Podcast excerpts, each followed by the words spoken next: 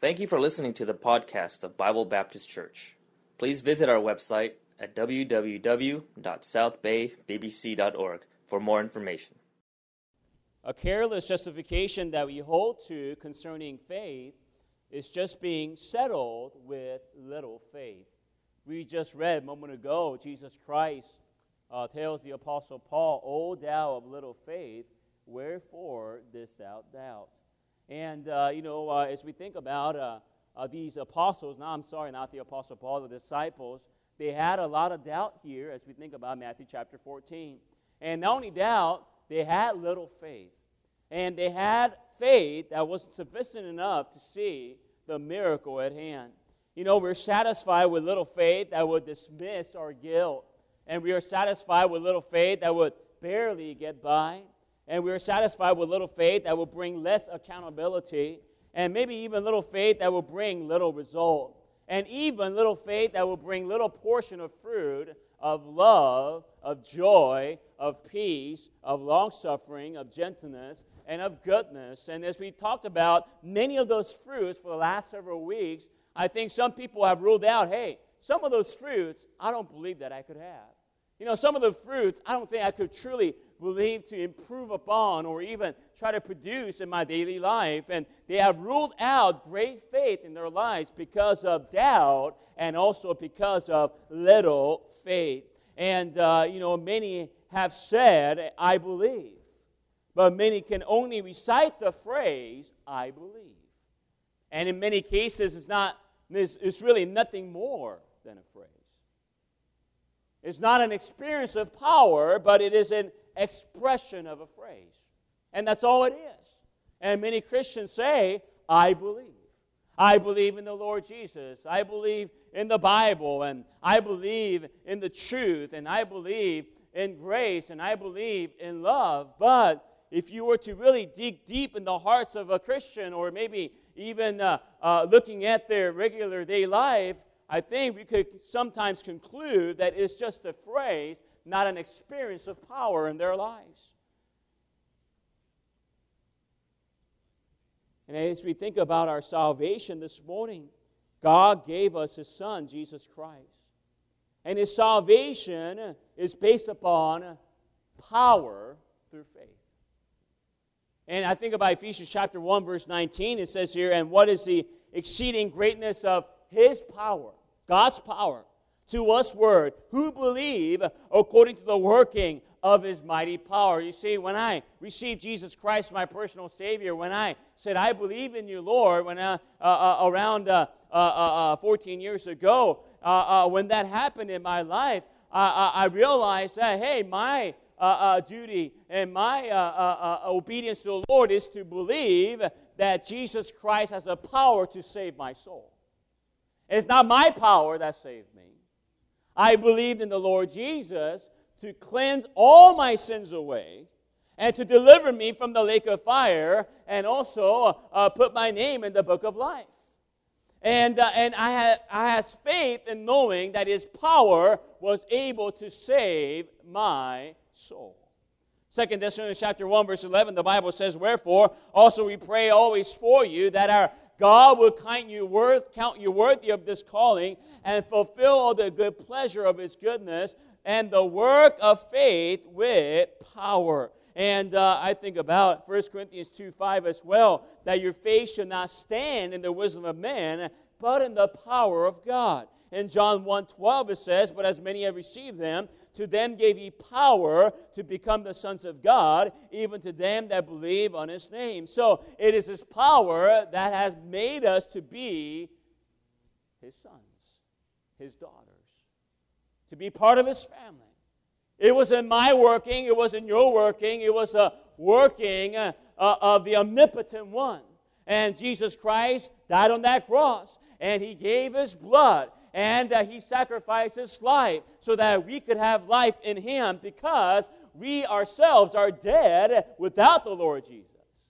And we needed his life to be entered into our life. And by faith we trusted him, and his power saved our soul. In 1 Peter chapter 1, verse 5 as well, who are kept by the power of God through faith unto salvation, ready to be revealed in the last times. You know, for the last 14 years of my life, I was not clinging or hanging onto my faith. No. As soon as I believed in the Lord Jesus, Jesus Christ saved me by his power, and still now he's keeping me by his power. That's what the Bible says here. It's nothing that we have done, and it's only Jesus Christ. We believe in Christ as our Savior, not just for a phrase, like easy believism that's going around these days. And many say, I believe in Jesus, but really deep down in their heart, they have other belief and other means of going to heaven, other means of cleansing their sins, or maybe finding justification. But as Christians today, if you're a born again believer, you know it's not just a phrase that you experienced in your life, but it was a power of God. It was a power of God. And something changed in your life. Everything looked different. Everything looked different after you got saved, and everything is now even different and is improving better. And also, you're becoming more like Jesus. And there might be some of you this morning saying, I believe in Jesus, but it's nothing more than a traditional phrase. And some people always say, too, I have always believed in Jesus. Ladies and gentlemen, no. You have and no one is born a Christian. Okay, you're not born into a religion, you're born as a sinner. And as a sinner, you need to meet the Savior, Jesus Christ. Now I think about what Apostle Paul said. He said, I'm the Hebrew of the Hebrews and circumcised on the eighth day. I'm a tribe of Benjamin. And he was born into religion, wasn't he? That's what he was saying. This is why uh, this is my credential. This is how I'm born, and, and this, is, this was my will uh, uh, in my life. But he says, I found the Lord Jesus. I met him at the Damascus Road. See, Apostle Paul has never always known God. No. He truly met the Lord at the Damascus Road. And one condition, and, well, in the condition uh, he was in, to be honest with you, it was very vile. He was a very simple man. Yes, he was a religious man. He was a, uh, a Pharisee. He knew the law, he knew the scripture. But, you know, the Bible says that he was a blasphemer, he was injurious. I mean, you can get around them uh, uh, unless you got a bruise or you got a, some kind of a persecution from him, and uh, especially if you're a Christian. And, uh, and this man uh, was a very hostile man. And he was very zealous in the thing uh, uh, uh, that his flesh wanted to do to persecute the church of God. And he was in the worst condition.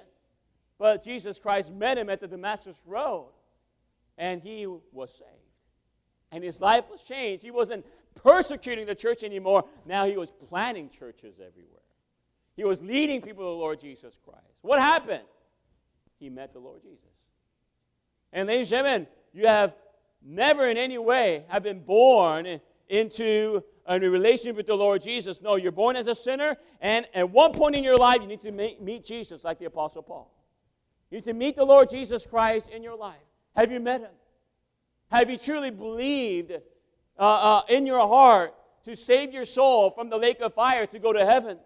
And, uh, and your justification of saying, I always believe, and, and I, was, uh, uh, uh, I was always Uh, uh, uh, going to church all my life, those things will not work because Jesus Christ is not looking for your merit, your work. No, His righteousness in your life and His sacrifice in your life and your belief in knowing that it is not you, but it is through Him.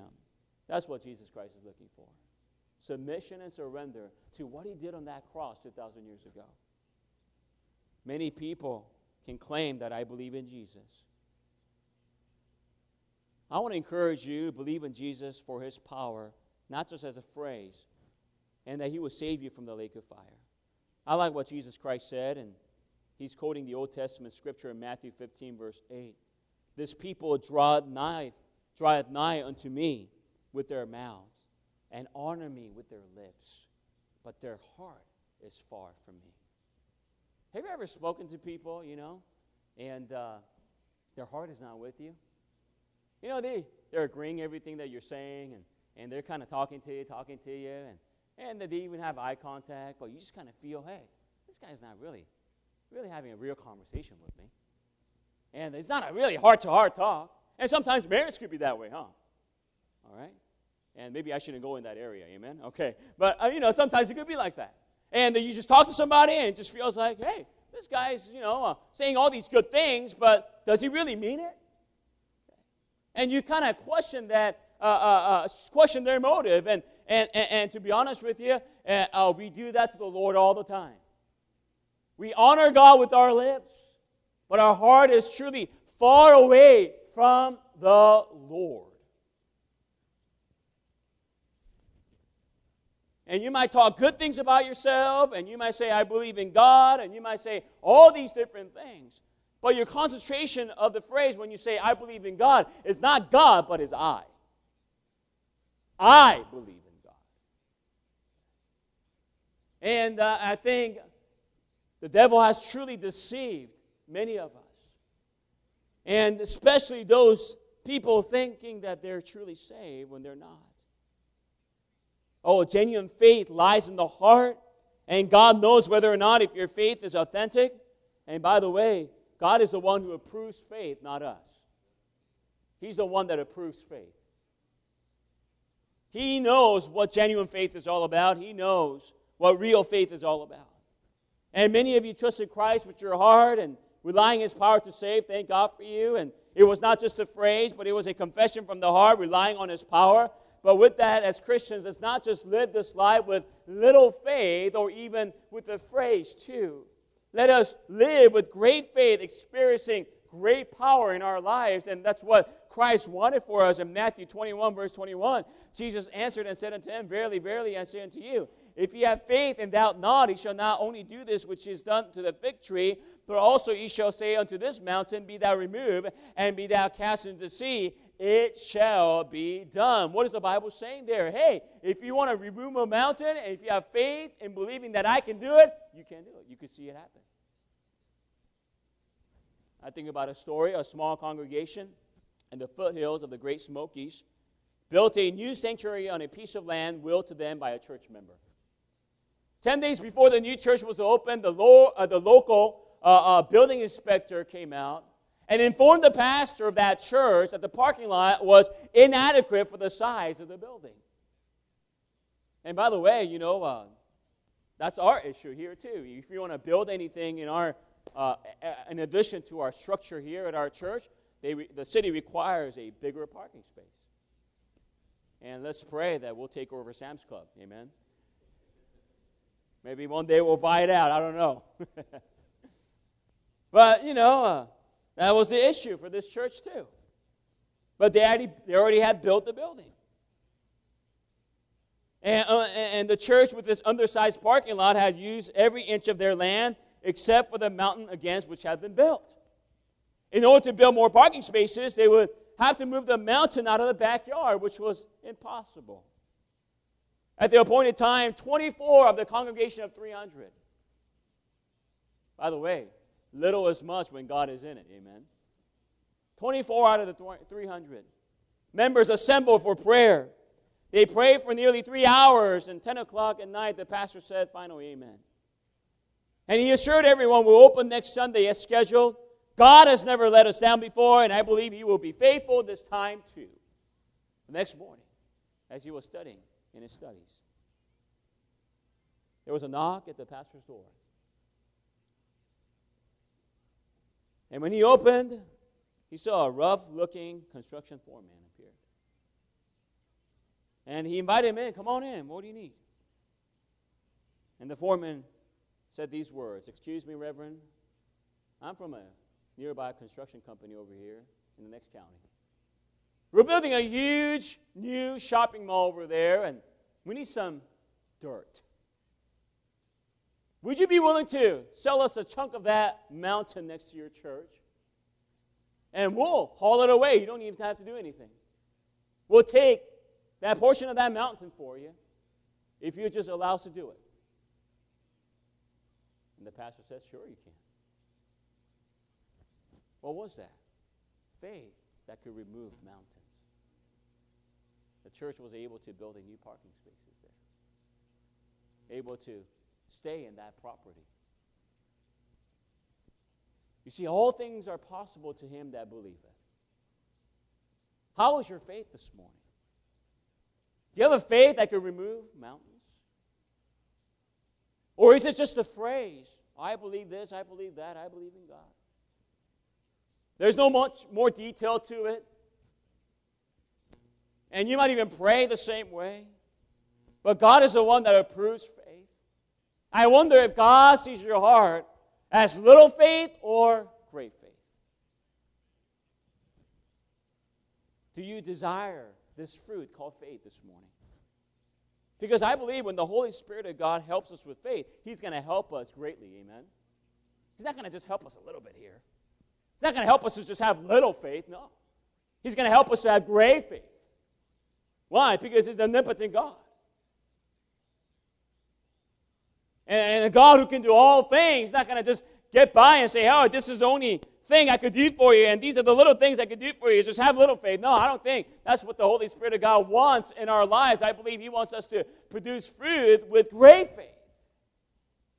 How can we desire this fruit called faith? I'd like to share with you three truthful description of faith that will encourage us to get out of little faith to greater faith this morning. First of all, faith is expectation. Faith is expectation. Mark chapter 11, verse 22. And Jesus answering said unto them, Have faith in God. For verily I say unto you that whosoever shall say to this mountain, Be thou removed and be thou cast into the sea, shall not doubt in his heart, but shall believe that those things which he hath said uh, shall come to pass, he shall have whatsoever he saith. Therefore I say unto you, what things soever ye desire, when ye pray, believe that ye receive them, and ye shall have them. And Jesus Christ was giving a a specific commandment and specific challenge to the disciples. Have expectation when you pray and when you believe.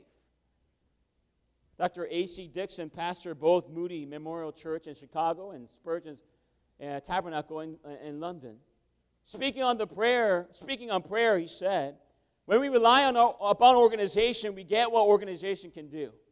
When we rely on education, we get what education can do. When we rely upon eloquence, we get what eloquence can do, and so on. Nor am I disposed to undervalue any of these things in their proper place. But when we rely upon prayer and faith, we get what God can do. You know, prayer and faith always works together. We just read it just a moment ago. What things, so, what things soever ye desire, okay, listen to this. When ye pray, believe that ye receive them. When ye pray, believe that ye may receive them. You know, faith, along with prayer, is an expectation of what God is capable of. And faith and prayer works together. Now, you could have prayer in your life, but not have faith. That could happen in your life. But I hope you have prayer and also faith together. And faith is an expectation and knowing that God is able to do what He says He will do. And it is an expectation of what He is capable of. For example, by our profession, we have expectations, don't we? Football players play what? Basketball? Hockey? No. They play what? Football. We have an expectation in knowing, all right, that football players, okay, know how to play football. Another example, all right? Uh, gardeners, okay, they know how to examine someone's teeth? No. Do they know how to do surgery? No. They know how to what? If you're a dentist, now your profession is to examine someone's teeth, take care of the cavities. Okay? And, and, and, and by your profession, we have an expectation.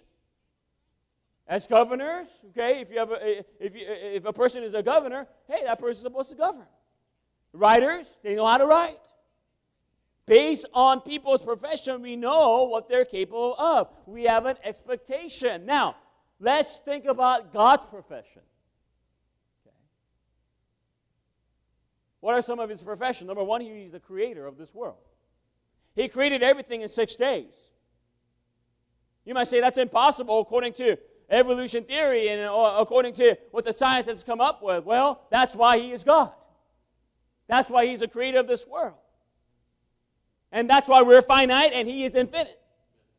And we need to come to that conclusion.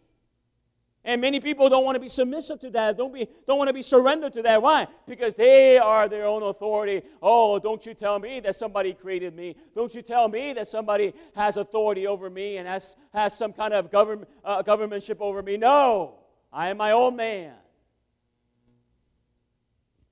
And they don't want to accept the fact that there's a creator and there's an intelligent design. And, and he created the world into existence in six literal days. And, and if god could create uh, the heaven and the earth hey there's nothing that's impossible for him to do in your life. He's a miracle worker. Did you know that he split the red sea? Some people say oh no he didn't really split the red sea. He was, uh, it was shallow water. It wasn't really a sea. It wasn't really a, a gigantic ocean that he split no, it, it, it, was a shallow water and, and they were able to go across. If that's the case, if you think the Bible that way, then hey, how did the how did the Egyptians drown? Man, they, they must have been a very terrible swimmer. If they were just drowning and they're three feet or something like that. And they had some strong delusion, they didn't know what they were doing. Even horses lying down in three feet of water. They don't know what to do. No, God split the Red Sea, God's people say. He did it. I believe it. He fed the 5,000 with only five loaves and two fishes. How did he do it? I don't know. I, have been trying to figure that out ever since I became a Christian. I don't know. The basket was delivered to the disciples, and the disciples gave it out to everybody else. And I don't know if the basket duplicated or the fishes in the breast duplicated. I just don't know. What the Bible says that 5,000 men got fed and they were full, and they had 12 baskets left over. They didn't just have 12 baskets left over for the sake of, okay, we'll save this for later. No, everybody was full. They couldn't eat anymore. He's a miracle worker and he is eternal. He's the beginning and the last, Alpha and Omega, the first and the last. For him, everything is done. He is looking down upon us from eternity. Okay? Now, we say sometimes he's a God of 2014, he's a God of Moses, A God of Abraham. And, and, and, and, we, we understand that, but he is a God of eternity, my friend. He's not bounded by time. Okay? He's not bounded by what we do here. No, He has already done everything. He's eternal. And if He's eternal and, He is a miracle worker and He is a, a creator, and with that perfect track record, I think we could expect great things from God. I like what missionary uh, William Carey said. He said, Expect great things from God, attend great things for God. You know, little faith says this God can. Okay. Now, that sounds good too. Yeah. That person is acknowledging, hey, God can save my marriage. God can provide for my needs. God can help me to love somebody who hates me. God can raise my, uh, uh, help my children to be raised in, the, in His ways. God can. Now, that sounds great. That sounds fine. But I believe that's a description of little faith. You may be thinking, Brother Jimmy, what's the description of great faith? It's not God can, but God will. God will. That person has leaped to another higher ground. He's not just settled in saying, God can. No, he says, I know his promise. I know what he said. He's going to do it. An expectation. And with that, he attempts to do great things for God. He attempts to take care of his family in a godly manner. He attempts to be faithful to church and to hear from God's word so that he could change, uh, uh, uh that God could change his life. He's not saying God can't change my life. No, God will change my life. So I will be faithful to church and that, uh, uh, and that person is saying, hey, I'm going to read the Bible and I believe the Word of God can change my life. But not only that, God will change my life as I read the Word of God. You see, that person has not been, uh, he, he has moved on from just sitting and saying God can. No, he, he, he, he, he's now walking in faith and saying God will. There's a big difference, my friend. Some of you Christians been a, a Christian for such a long time that you are just satisfied with God can. You're full of knowledge of what God can do. You know the Bible from cover to cover. But you need to have an active faith where you say, God will. God will.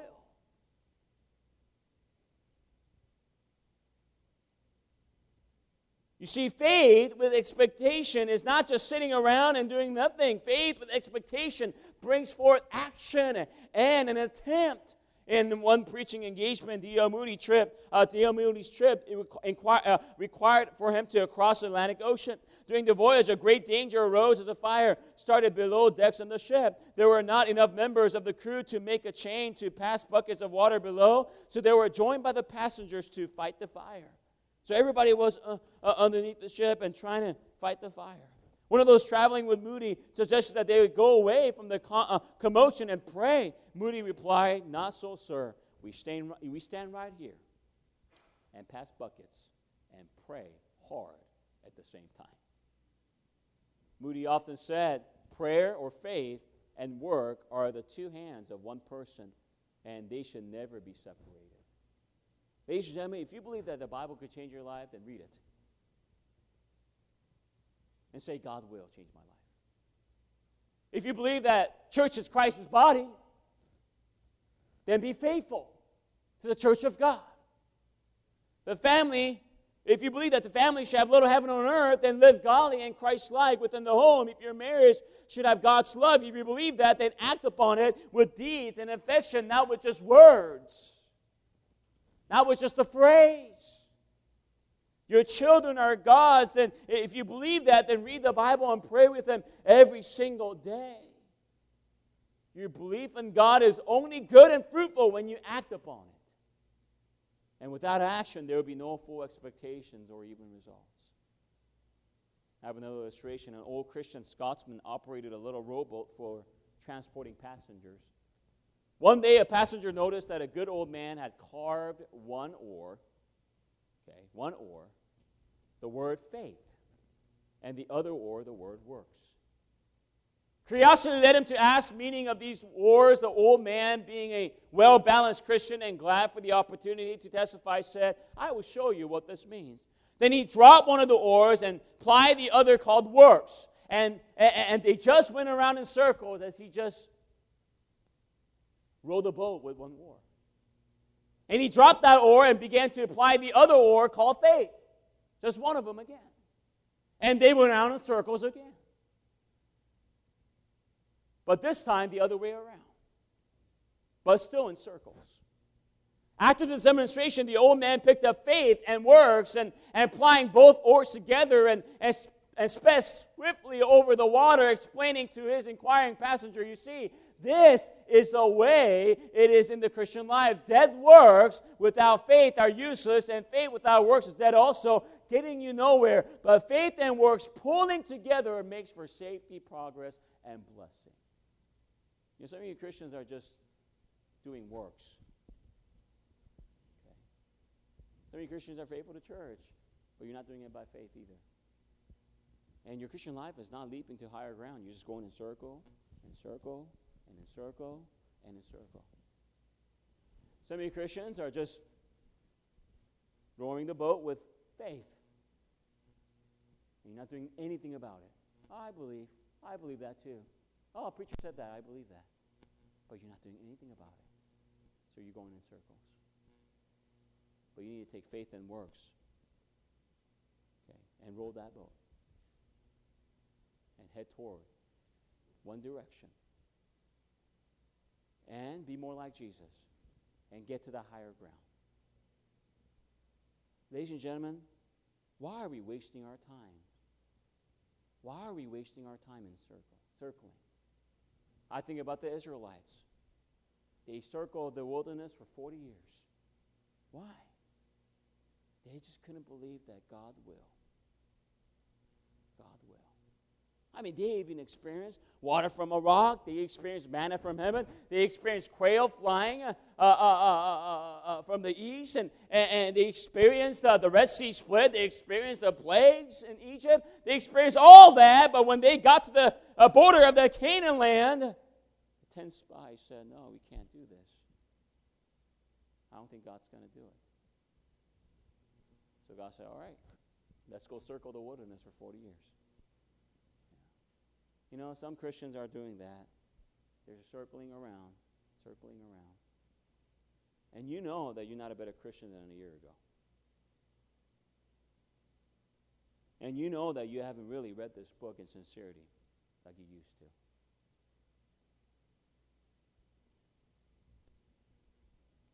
I'm just simply saying today if you truly have faith, it is an expectation that God will do something. And with that, you're going to make an attempt to see your life change. You're not going to just sit around. You're going to see what God can do and what God will do in your life. Now, with that, faith is, an, is embracement. Secondly, embracement. Hebrews 11, verse 13. This all died in faith, not having received the promises, but having seen them afar off and was persuaded of them and embraced them and confessed that they were strangers and pilgrims on earth. This is talking about Abram and Sarah, and they both died in faith, not having received the promise, and, but they embraced it. You know, many times our faith only extends to a short distance in life and not a long one. And the reason is because our short distance faith is only based on visible results. Our faith begins to decline. We also stop having faith. Why? Because we don't see visible results. And here's the irony, though our faith uh, in heaven through Christ is not visible in this lifetime, and it extends beyond our lifetime, and we have faith that heaven is real. And we agree on that. But as we live in this earth, we take little faith and we take short distance faith. When we have a long distance faith concerning heaven and concerning eternal life. As much as we have distant faith in knowing, even though we don't see it, we believe that we have it and we believe that we'll be there. Hey, let's take that same faith, that same great faith that you had in the Lord Jesus, and why don't you have that in your temporary life here too? Have expectation, but have embracement. You might be praying about something right now, but you'll never receive it in this lifetime. Maybe you'll receive it after you're gone. Maybe your family will receive it. Maybe your sons or your daughters will receive it after you're gone. I'm not praying. Uh, I'm just simply uh, saying about those prayer requests that you're praying for somebody else, especially. And uh, I think about, you know, uh, George Mueller. I'm sure many of you heard the story from me that I love his story. He, after he got saved, he started praying for his five friends to be saved. After a few years later, his one friend got saved. After t- a decade, another friend got saved. After 25 years, another friend got saved. And then so on and so on uh, uh, it goes. And then his fifth friend still wasn't saved. Kept on praying for him. And George Mueller died. But at his funeral, his friend received Christ as personal Savior. George Mueller never saw it under this side of heaven. But he had faith in knowing that his friend was be saved. as we think about the story of Abram, Abram and Sarah, they never saw a nation. They never saw the multitudes. They never saw the, uh, uh, the numbers of, uh, of the Israelites uh, uh that would come uh, from their bow, from, from their bows and, and, and like the stars at night. No, they didn't see all that. But they believed. And they said this We're just the strangers and pilgrims on earth. We're just simply passing by.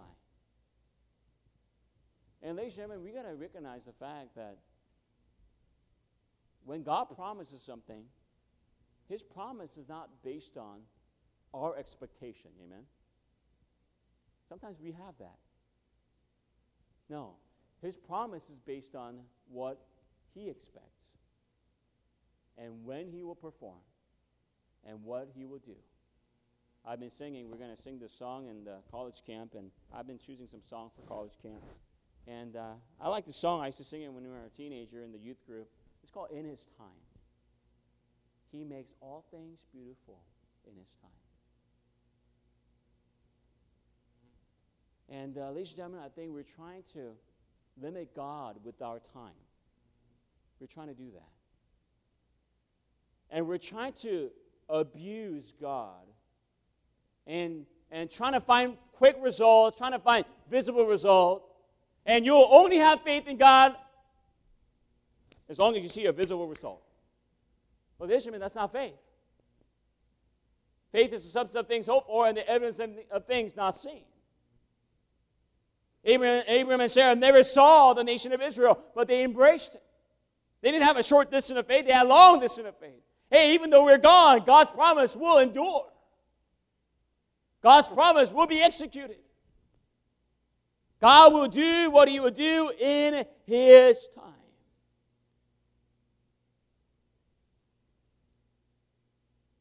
And many times, God will try us to learn faith in His time. Job had to learn that. Joseph had to learn that.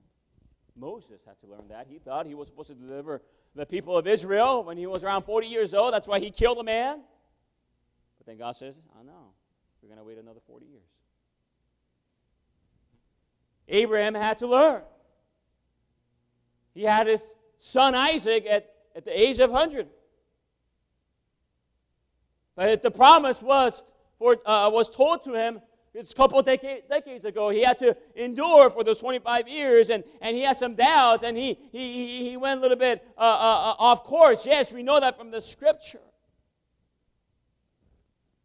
But I'm simply saying that Abraham had to learn faith in his time. And by the way, when we embrace faith on his time, we're not embracing the result, but we're embracing God. Hebrews 11, verse 6, the Bible says this But without faith it is impossible to, impossible to please him. For he that cometh to God must believe that what? He is. And that, what's the next phrase? He is a rewarder of them that diligently what? Seek him. Doesn't talk about results at all there. Now, I know it talks about re- rewards there, but he says re- he is a rewarder. God, in that verse, is not concentrating result. Result. Let me show you the result. No. He says, Let me show you who I am. That's what that verse is saying. Must believe that He is. He is a rewarder of the diligently that seek Him.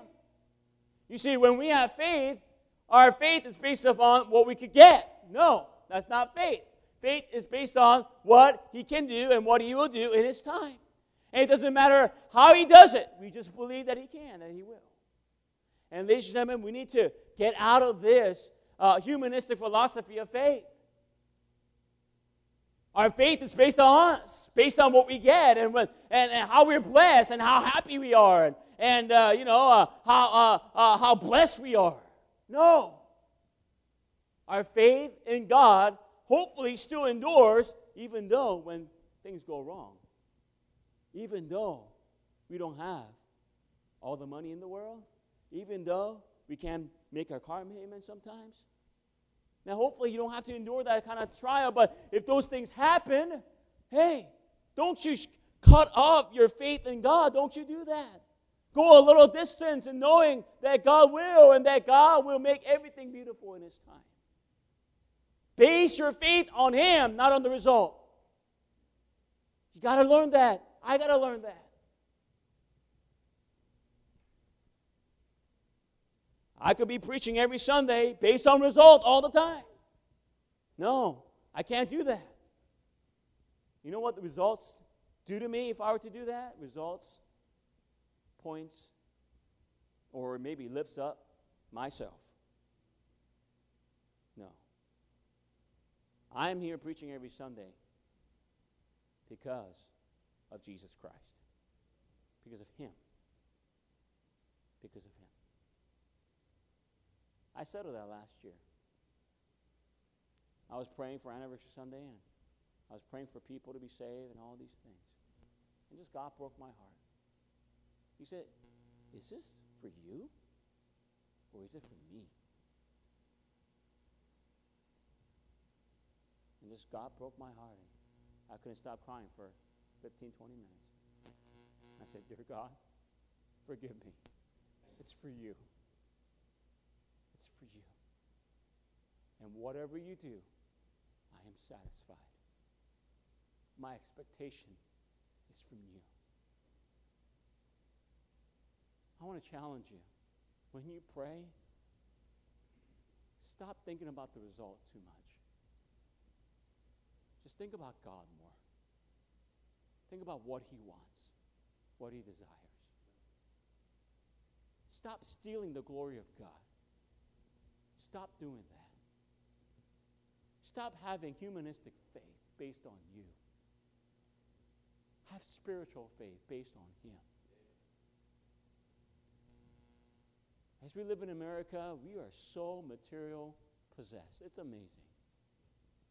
That's, that's how we run our lives. That's how we pray. That's how we live. And I'm just simply saying today, we got to wake up a little bit. We got to wake up, wake up a little bit. Let me move on. I got to be finished. Let me, thirdly, faith will end. Faith will end.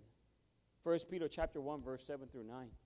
That the trial of your faith, being much more precious than of gold that perisheth, though it be tried with fire, that might be found in praise and honor and glory at the appearing of Jesus Christ, whom having not seen ye love, and whom though now ye see him not, yet believing, ye rejoice with joy unspeakable and full of glory, receiving the end of your faith, even the salvation of your souls.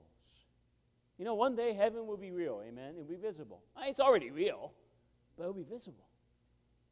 You know, one day Christ will be visible. We'll see his nail scarred hand. And one day our faith will end the sight. You and I only have one life to live, and we have to live by faith and not by sight. Because we see what we see here today will be gone. There is no worth in living by sight. No, we got to live by faith. And I think many of us, our faith is just down here. But our faith needs to be, extend beyond this place. And I hope as you live by faith and as you sacrifice and, and endure in faith, or by faith, I'm sorry, I hope some Christians recognize when you pass from this life that they'll say, hey, that Christian had faith. Here's the reality of it all. You cannot take everything with you, like I spoke about in the introduction. You cannot take anything with you in this life.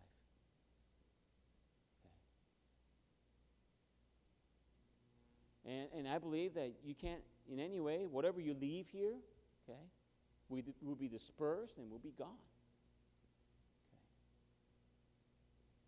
Okay. Somebody will live in your home, okay, that you don't know after you're gone from this life. And it will be no longer yours. And many Christians will be also be gone. And one only thing I think we could leave in this world and be remembered by is faith. It really is. It really is. Our pastor, Pastor Choi, uh, I want to do this. I want. I want to do this with sensitivity. Um, as you know, his wife passed away last year, and uh, they had a slideshow. I was in the overflow room.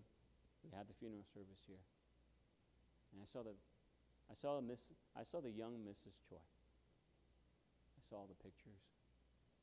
I saw the family picture they had when they first came to America, and, the early uh, early part of this church, back down on the beach, and also in Westminster, Cerritos.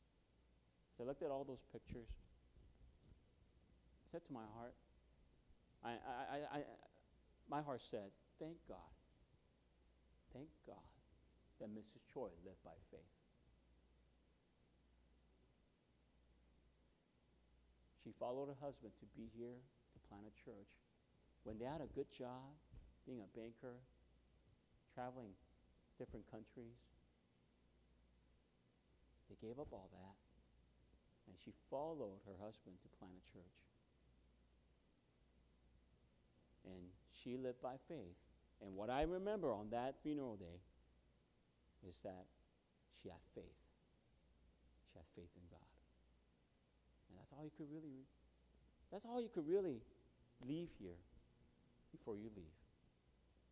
And I, and I think about Abel, Hebrews 11, verse 4. He being dead yet speaketh. Yeah. I think about Aunt Joni, who was just sitting here just a couple years ago, year and a half ago. She received Christ as her personal Savior, Mrs. Price's aunt. I still like to call her Aunt Joni. I still have her on the attendance roster, so I still remember her. And she got baptized here. But just a little year later, she passed away. What I remember is that she trusted Christ as her personal Savior, her faith in Jesus. I don't know what she did, to be honest with you. You know, 80 years of her life or so. I don't know what she did. But I just know that she received Jesus. That's good. That's a good thing to remember. Faith. It always carries on. It always does. Your faith will end. So live by faith. Live by faith. And by the way, Aunt Joni came here Sunday morning, Sunday night, and many times Wednesday night. I appreciated her faith. I appreciated her faith at the age of 80, trying to be faithful to church, trying to live for God. I appreciated her faith. And I'll still remember. I'll remember that here in my lifetime, and I'll remember that for all eternity.